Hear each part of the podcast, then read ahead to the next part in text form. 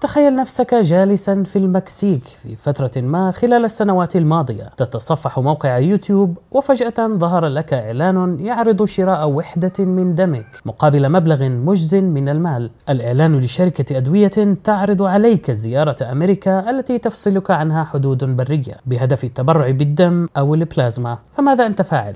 هل تتبرع بدمك إذا كنت بحاجة إلى المال؟ الآلاف من المكسيكيين وافقوا على هذا العرض حتى منتصف العام الماضي وبعضهم صار هذا مصدر دخله الوحيد يسافر مرتين في الأسبوع للتبرع بالدم في مراكز طبية قرب الحدود ويجني مقابل ذلك 400 دولار شهريا وحتى تشجع الشركات المزيد من الناس قدمت عروضا خاصة لكل من يقنع أشخاصا آخرين من أصدقائه أو أسرته بالتبرع بالدم على مبدأ التسويق الشبكي. ولكن في هذه الحالة المسألة ليست مسألة نصب أو احتيال ولكن شراء الدم أو البلازما مقابل المال وهو أمر قد يضطر إليه أشخاص صحتهم ليست جيدة وقد يؤثر عليهم سلبا. هذا النوع من التبرع ببلازما الدم لمرات متعددة ممنوع في عدد من الدول.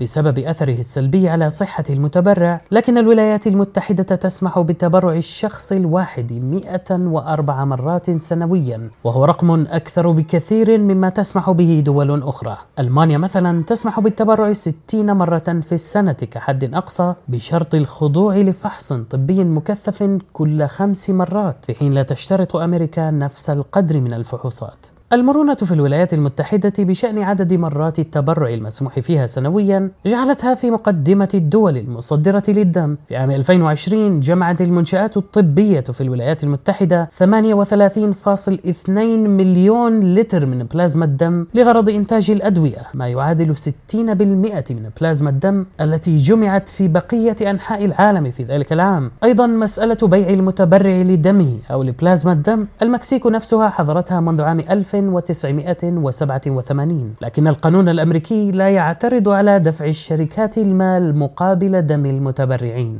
لكن ذلك توقف إلى حد ما في منتصف العام الماضي. التأشيرات أو الفيز التي دخل بها مكسيكيون إلى الولايات المتحدة ليبيعوا بلازما الدم كانت من نوع B1 أو B2 التي تسمح لهم بالتسوق أو إجراء أعمال تجارية أو زيارة مواقع سياحية. وفي أثناء دخولهم كان حرس الحدود يسمح لبعضهم بالتوجه للمراكز الطبية للتبرع مقابل المال لكنهم لم يكونوا يسمحون لآخرين في أحيان أخرى وذلك حتى منتصف شهر يونيو من العام الماضي 2021 حين منعت هيئة الجمارك وحماية الحدود الأمريكية بيع وحدات الدم من قبل أي شخص يحمل تأشيرة زيارة أو فيزة زيارة. منع التبرع بالدم من قبل حاملي فيزة الزيارة المؤقتة أدى إلى انخفاض كبير في كميات الدم التي كانت تحصل عليها شركات الأدوية مما دفع أكبر شركتي أدوية في هذا هذا المجال للضغط على الحكومة الأمريكية منذ ذلك الحين لإعادة السماح لهم بشراء الدم من الزوار المكسيكيين. ولكن ما حجم الدم الذي كانت تجمعه هذه الشركات ليدفعها إلى محاولة الضغط على الحكومة الأمريكية لتحصيل إذن لشرائه مجددا؟ هذه المعلومات كانت مخفية لفترة طويلة ولأول مرة